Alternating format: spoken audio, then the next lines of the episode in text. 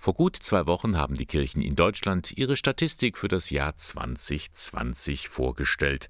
Daraus geht hervor, es werden immer weniger.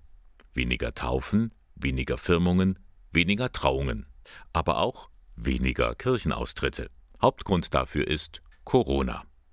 Nun hat das Bistum Eichstätt bekannt gegeben, es ist auch weniger Geld da. Das Jahr 2020 wurde mit einem Minus von 3,8 Millionen Euro abgeschlossen.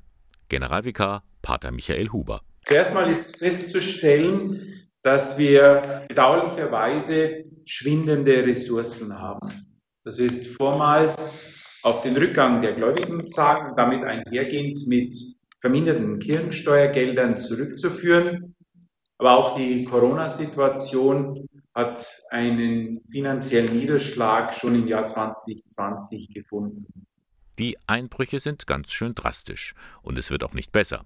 Für das kommende Jahr rechnet das Bistum mit einer Haushaltslücke von knapp 19 Millionen Euro. Was bedeutet das für die Gläubigen vor Ort? Hier möchte der Generalvikar zunächst einmal beruhigen die pastorale Situation, all das, was vor Ort in den Vereinen, in all den Einrichtungen gemacht werden soll, das wird weiterhin Schwerpunkt bleiben.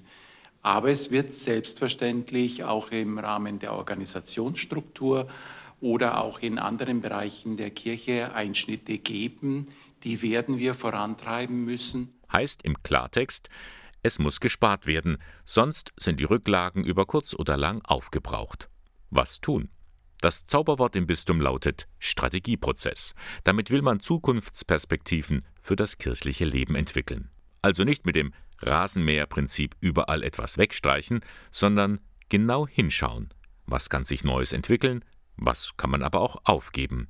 Amtschef Thomas Schäfers. Dieser Prozess bedeutet Aufbrechen. Und das heißt, wir werden an einigen Stellen gewohnte Orte verlassen müssen. Und ähm, da müssen wir uns mit auseinandersetzen. Und die Einladung im Strategieprozess ist an alle Beteiligten in allen Gremien, in allen Einrichtungen äh, darüber nachzudenken, was das für sie bedeuten muss und kann. Und das ohne Sorge und ohne Furcht. Viel konkreter kann er nicht werden, der Prozess läuft. Allerdings soll und wird man im nächsten Haushalt schon erste Entwicklungen spüren.